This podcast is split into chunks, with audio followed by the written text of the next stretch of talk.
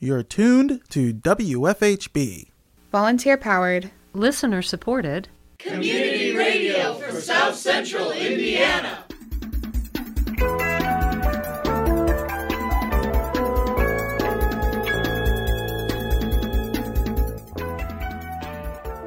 Good afternoon. Reporting remotely for WFHB, this is Don Guerra. And I'm Cade Young. This is the WFHB local news for Monday, March 21st, 2022. Later in the program, WFHB correspondent Zero Rose speaks with Thomas Lindsay, senior legal counsel at the Center for Democratic and Environmental Rights, in today's feature report. More in the bottom half of tonight's program. Also coming up in the next half hour, we have some recent prison-related news and announcements from the producers of Kite Line, our public affairs program devoted to prison issues in the Midwest and beyond. But first, your daily headlines.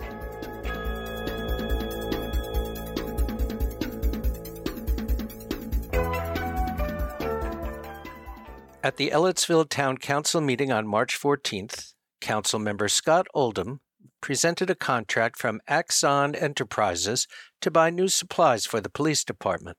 Oldham shared that the police department needs to update its body-worn camera system, including an upgrade of digital storage for body cam footage. So what they are proposing is their body-worn camera system is in need of replacement. They have a decent system. Well, it was a decent system for 4 or 5 years ago. These kind of things are wear items because they're used this much. And to be honest with you, the storage is a big issue. Not only the storage, but the redaction, which is required by law before video is released, and or the transmission of that to the Monroe County Prosecutor's Office and other entities that are entitled to it. So all these things rolls into, meaning it costs more probably than what most people would think. Essentially, you're paying for the cameras and for the storage of it. That is a requirement under Indiana law as far as the storage and how long certain items are retained. So it's not that we really have an option but to do some of this stuff. Oldham said that the tasers currently used by the police department are outdated and need replacing. He elaborated on the proposed contract and why he believes the council should move forward with it. Along with that, they have tasers, which is a less lethal weapon, which is used to help subdue prisoners if they become combative. In fact, it was an item that was suggested, recommended by the President Obama's 21st Century Commission on Future Policing Task Force. It's the only thing mentioned by name in there. Theirs are about 10 or 12 years old and needed to be replaced years and years ago, but in that case, it just wasn't fiscally possible. But we've kind of come to the point now where it's fiscally irresponsible to not replace them because, again, you've got a lot riding on that. It has to work if it's called upon to work. It's not something that you can, maybe it works, maybe it doesn't. No. These are people's lives, both the officer and the suspect, that you have to take into consideration. It's got to work perfectly if it's used. So for a combination of both of those, this is a 5-year contract. It's being recommended with Axon, which is one of the world leaders in this. In fact, it's the one that the Monroe County Sheriff's Department and the Bloomington Police Department both use, so it's a system that's well known within the county, and the prosecutor's office is very familiar with how to obtain the videos from it and all the technology that goes with it to help in a successful prosecution. For year one, our buy-in quote to this is $24,923.46. For the additional 4 years after that, it is $14,309.49. Now that includes all of the devices, that includes storage, which is the bulk of what you're paying for, which is a cloud-based storage system and all the associated software and training that's required to work both of these systems. So to be blunt, in my personal opinion, we don't have too much of a choice, particularly with the tasers and with the way the state law is configured at this point, and from the liability hole of not having them. You really need to make sure that we do all these things. This is a very good price. This is an incredibly competitive price. And again, it's a known system that's known both to Ellettsville PD, other area law enforcement agencies, and most importantly, the prosecutor's office as to how to deal with. Any system has its eccentricities. Every system has its own software issues and or nuances, and this is one that's, quite frankly, been bulletproof for the agency so far that have used it. One board member asked for clarification on how the council would fund the initiative. Oldham responded that the council would need to establish a special appropriation of $25,000 for the tasers alone. About $57,000 would be allocated to update body-worn cameras. The council approved the 5-year contract with Axon unanimously. On March 15th, at the Bloomington Board of Public Works meeting, Vice President Beth Hollingsworth thanked all the workers who have been filling in potholes. I would like to thank everyone that was out filling potholes, probably not just on regular hours, but after hours. And they've done a great job, and there are always a lot of them. It's the scourge of the public works in the end of winter, beginning of spring. So thank you all for all you do with filling potholes. Public Works Director Adam Wason shared a sign and maintenance agreement with Covenanter Neighborhood Association. So the Covenanter Neighborhood Association applied and received a small and simple grant to fund the purchase and installation of 8 sign toppers. The toppers will be installed on the street name marker sign poles, which will identify their neighborhood to the residents and the community. In accordance with the terms of the agreement and Title 20 of the Bloomington Municipal Code, the Covenanter Neighborhood Association has agreed to purchase this public sign, gift the public sign to the city, and maintain the public signs. The board approved the agreement with a passing vote, with one board member abstaining from voting due to their position on the executive board for the Neighborhood Association. The board will meet again in person on March 28th. The Bloomington Commission on Sustainability held a special session on March 16th to address climate change inequities. Co-chair of the commission, Nyesha Rootsong, gave a presentation on the Just Transition movement. The origin of the Just Transition movement.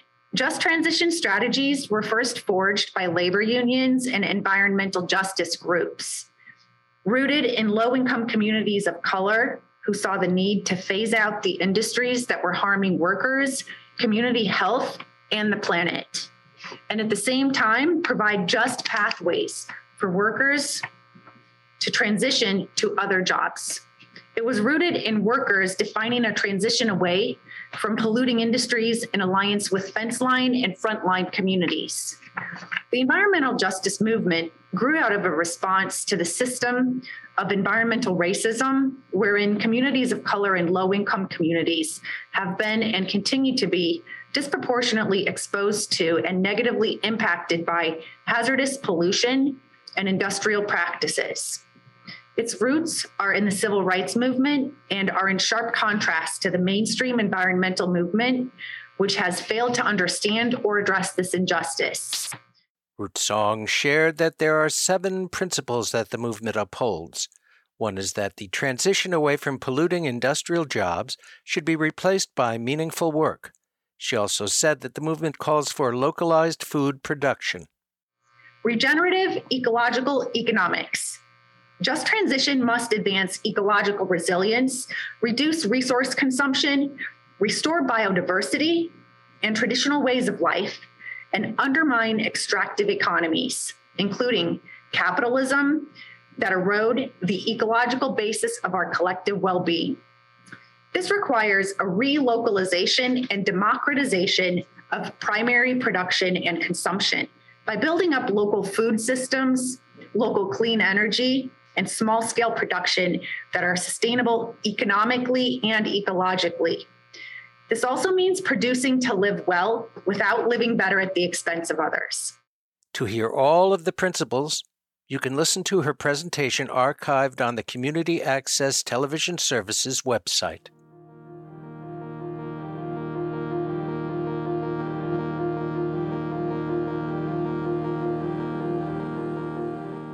Up next, we have some recent prison-related news and announcements from the producers of Kite Line, our public affairs program devoted to prison issues in the Midwest and beyond. Kite Line airs each Friday at 5:30 p.m.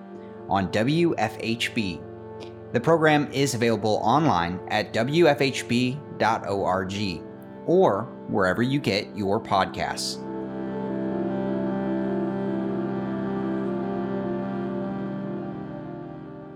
Palestinian prisoners and administrative detainees across prisons and detention centers in Israel are continuing their protest against the repressive measures imposed on them by the Israeli prison authorities. Israeli authorities had imposed new additional restrictions and measures on the prisoners in the aftermath of the Gilboa prison break in September last year, when 6 Palestinian detainees managed to escape from prison before being apprehended a few days later. Some of the retributive measures imposed by the Israeli authorities were separating prisoners by political affiliation, solitary confinement, cutting off access to canteen facilities, and reducing the break time allotted to them to spend in the prison yard. According to the Palestinian Prisoners Club, the prisoners launched their actions on February 5th. They have begun to disobey prison rules, are refusing daily security checks, and staging sit-ins in prison yards. The prisoners have reportedly formed a follow-up committee composed of all the different political factions among the prisoners. The committee represents the prisoners in negotiation with the prison authorities and decides the course of actions for the prisoners' protest. As per reports, Palestinian prisoners are set to launch a mass hunger strike on March 25th if their demands are not met. Around 500 administrative detainees are also involved in a historic protest against their arbitrary detention. They are boycotting Israeli military courts for a record 65th day in a row, refusing to be present at initial hearings, appeal hearings, and later hearings in Israeli military and civilian courts. Among them, 4 detainees are under the age of 18 and 1 is a woman. The detainees launched their protest on January 1st under the banner, quote, "Our decision is freedom, no to administrative detention." Several detainees are refusing to meet their interrogators from the Israeli domestic intelligence agency, Shin Bet. Those suffering from health problems requiring medical care have also started boycotting the prison's clinics, medicines, and medical checkups. They are demanding an end to the policy of administrative detention and the immediate release of all detainees. Many Palestinian detainees have in the past embarked on hunger strikes to protest their illegal detention and secure their release from Israel. The international community and human rights groups have for years called on Israel to stop the policy of administrative detention, where Palestinians are detained indefinitely without charge or trial for extended periods of time. Administrative detention orders can be renewed every 4 to 6 months based on secret evidence which is not shared even with the detainees or their lawyers. Despite international criticism, the number of orders issued on a yearly basis is steadily increasing. Israel passed 1,595 such orders in 2001, a significant spike from the 1,114 orders issued in 2020. 1,742 orders were issued in 2016, among the highest documented. Since 2015, Israel has issued 8,700 administrative detention orders against Palestinians, according to the Palestinian Prisoners Society, PPS. This year, 96 orders have been issued in the month of January alone. In total, there are approximately 4,600 Palestinian prisoners in 17 Israeli jails, including 32 women and 180 minors, and 500 administrative detainees.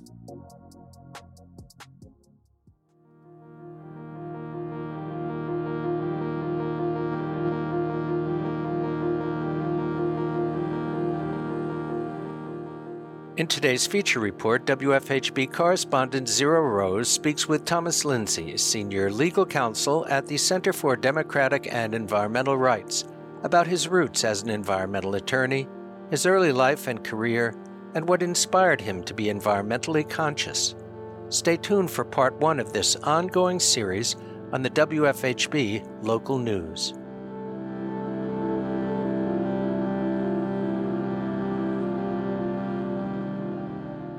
Joining us today is environmentalist and attorney Thomas Lindsay, senior legal counsel for the Center for Democratic and Environmental Rights, an organization committed to advancing the legal rights of nature and environmental rights.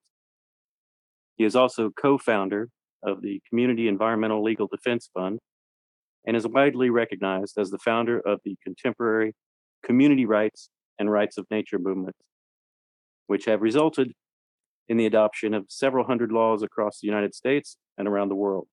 He is on the board of advisors of the New Earth Foundation. He is cum laude graduate of Widener Law School and has thrice received their Public Interest Law Award. He is licensed to practice in Pennsylvania and is a recipient of the Pennsylvania Farmer Union's Golden Triangle Legislative Award.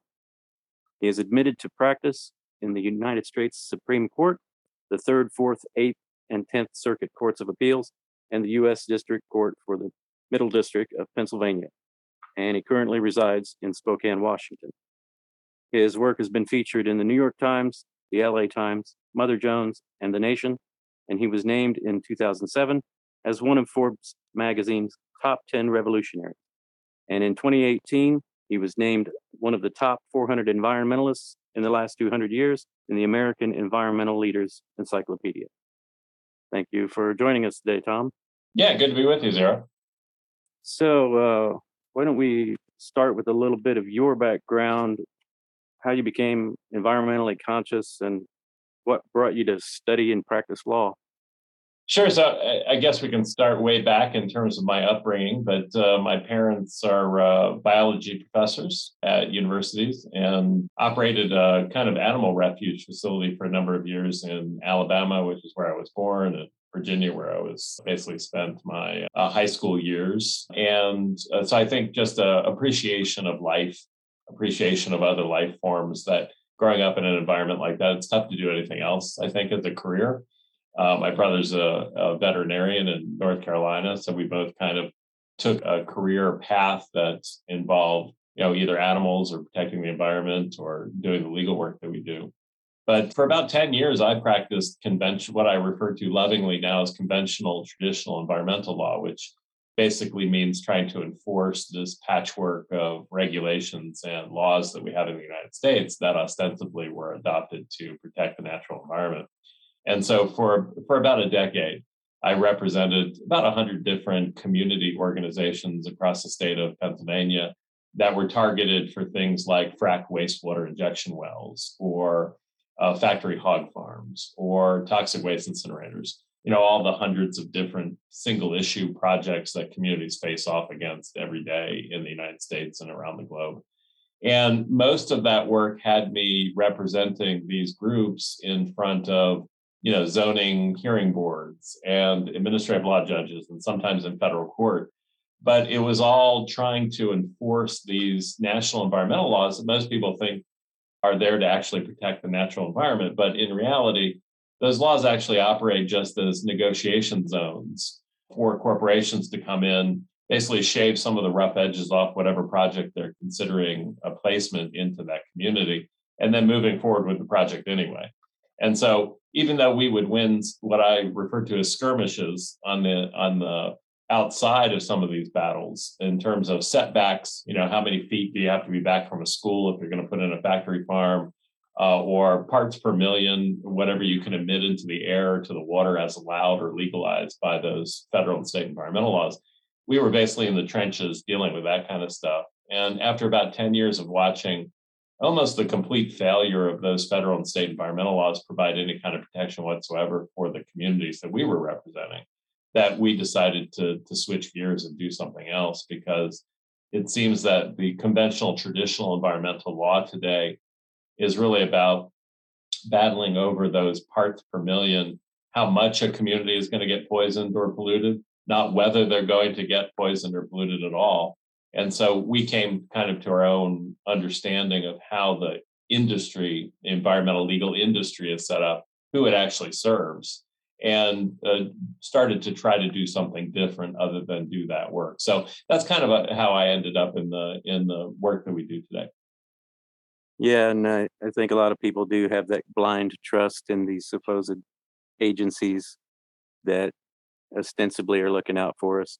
But things like the Flint, Michigan problem with their water has made it a little more conscious to people that it's not necessarily a bulwark to count on.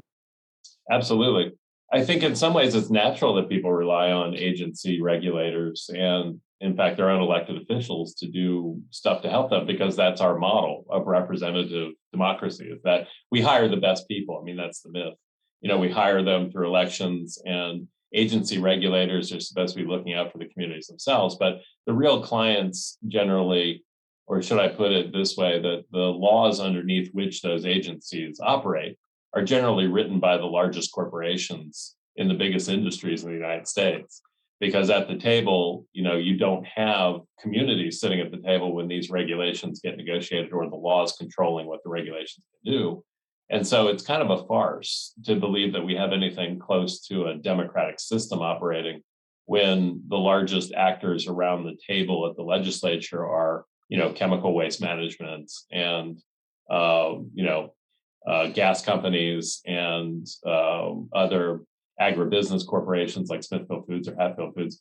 Those are the folks that you have continuously in that cycle who are writing the laws underneath which we operate.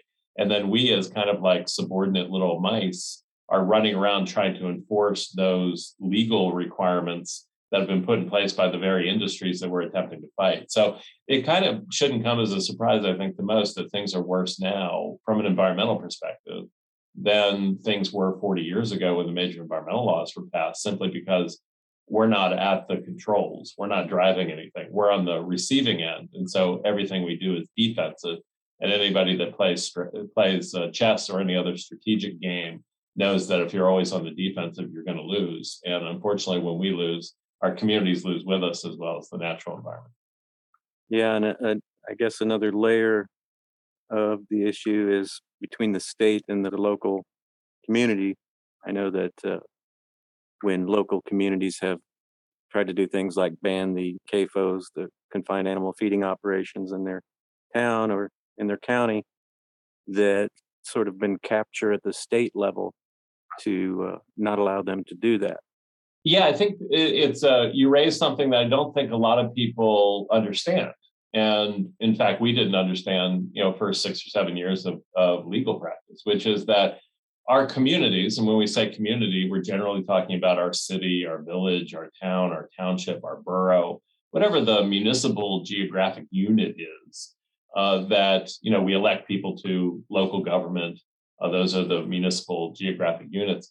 I don't think a lot of us understand that those units are completely controlled by the state government, that the state government has plenary or almost complete authority over what our community can and can't do from a law passage standpoint.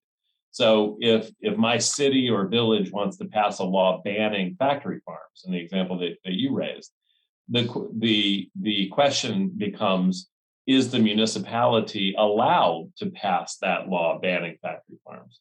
And when courts review that situation, they look to state law and say, well, does state law allow the municipality to ban factory farms? And the answer to that generally in every state at this point in the U.S. is no, because the state has passed regulations that regulate the operation of those factory farms at the local level. And that's been read by courts to mean that the state has exclusive authority to regulate and control. And because the local community, if they ban a factory farm, that factory farm corporation can't have a permit to operate from the state while at the same time being banned by the municipality from operating where it wants to operate. It becomes a conflict between the two.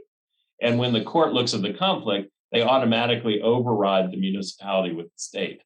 And so in terms of local democratic control, it's safe to say that we almost have none, because the state defines what that scope of local control is. And you'll see it in real time as well. If the state doesn't have a law in place and a municipality moves forward to ban something at the local level, sometimes the state legislature will, in real time, write a law to prevent what just happened at the municipal level.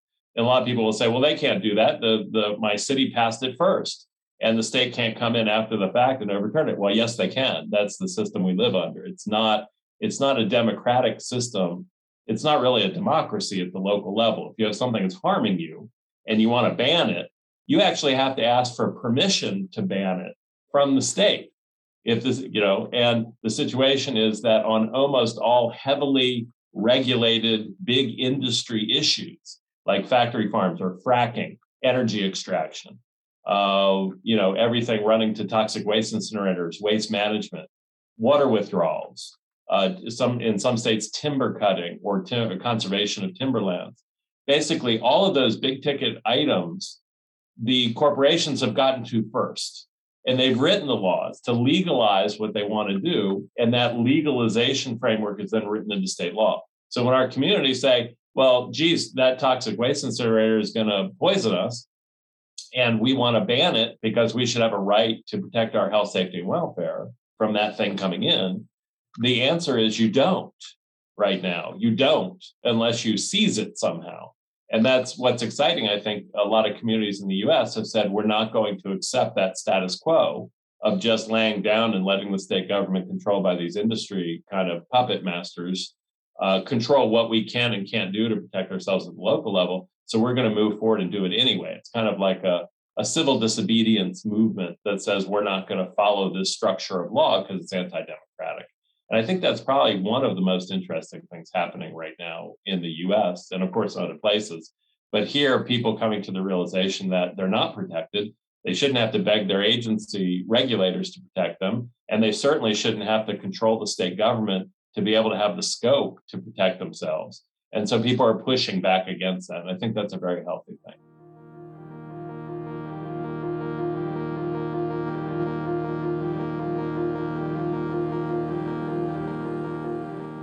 That was WFHB correspondent Zero Rose speaking with educator, author, and rights of nature attorney Thomas Lindsay.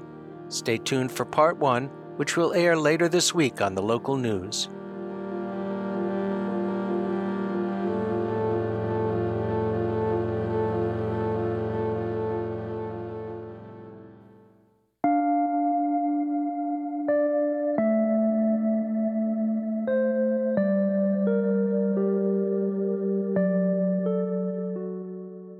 Support for the WFHB Local News is brought to you by MPI Solar, a Bloomington business specializing in solar hot water, solar electricity, and solar hot air systems. MPI Solar designs and installs solar power generation systems that encourage independence and individual responsibility. More information online at mpisolarenergy.com.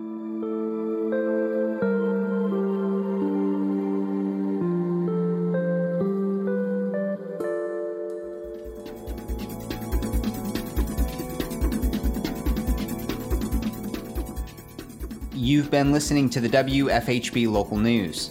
Today's headlines were written by Noel Herhusky-Schneider in partnership with CATS, Community Access Television Services.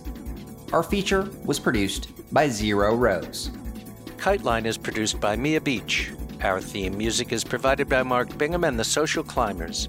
Engineer and executive producer is Cade Young. For WFHB, I'm Don Guerra. And I'm Cade Young. Thanks for supporting Indiana's only volunteer-powered, listener-supported, independent daily news program. You can hear tonight's full broadcast online at wfhb.org. The WFHB Local News is also available as a podcast. Just search our call letters, WFHB, wherever you listen to your podcasts. Subscribe to never miss another local news program. Stay tuned for With Good Reason, coming up next on WFHB.